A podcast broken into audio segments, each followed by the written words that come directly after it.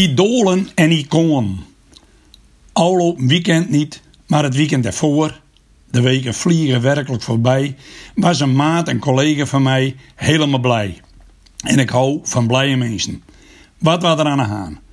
Fotograaf Douwe Bielsma, die van Gewoon Dwaan, was helemaal verguld van een foto.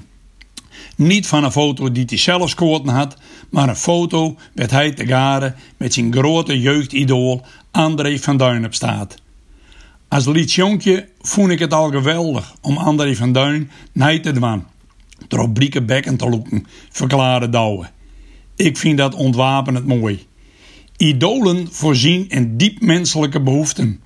Het zijn rolmodellen voor mensen die steunpunten nodig hebben in een zoektocht naar een eigen identiteit, wist historicus Willem Vrijhowal. En dat geldt zeker in perioden als deze.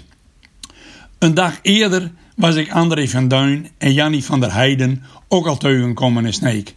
Het duo zorgt voor gratis en een griepstuver dat de elf steden van Friesland in de picture komen tijdens het programma Denkend aan Holland.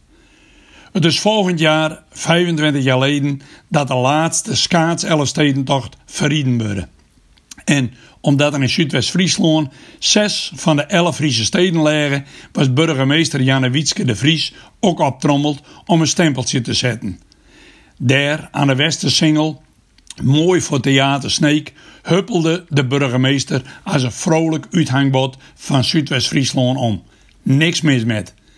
En dan, dan is er zomaar Nienke.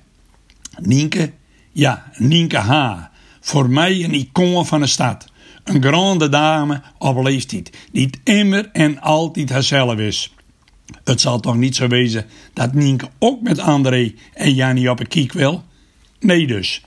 Nienke schuffelt naar voren, dat de oud-Friesland leidt, een prachtig miniatuurskipje met een stijlsteven en een dubbelveegde kont. Maar dat terzijde.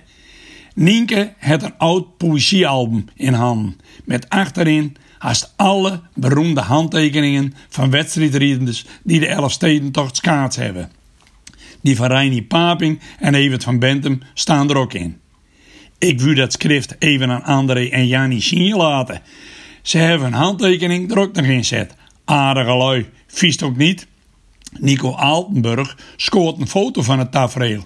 En het gekke van die foto is dat Nienke niet met André en Jannie op een foto staat, maar krijgt zon. André en Jannie kijken met bewonderende blikken richting Nienke. De volgende dag het Nienke, die aan de Geel woont, de Friese vlag uithongen. Nienke trekt haar gelukkig niks van vlaggenprotocollen aan. Ik had tegen hun site als je een huisje met een Friese vlag ziet, daar woon ik met mijn zoon. Hé hey jongen, toen ze langs een huis richting Drielst zwaaiden ze of ik de koningin was. Nou, toen heb ik maar even terugzwaaid. Groot gelijk, Nienke. We hebben iconen en idolen nodig. Zeker in deze barre coronatijden.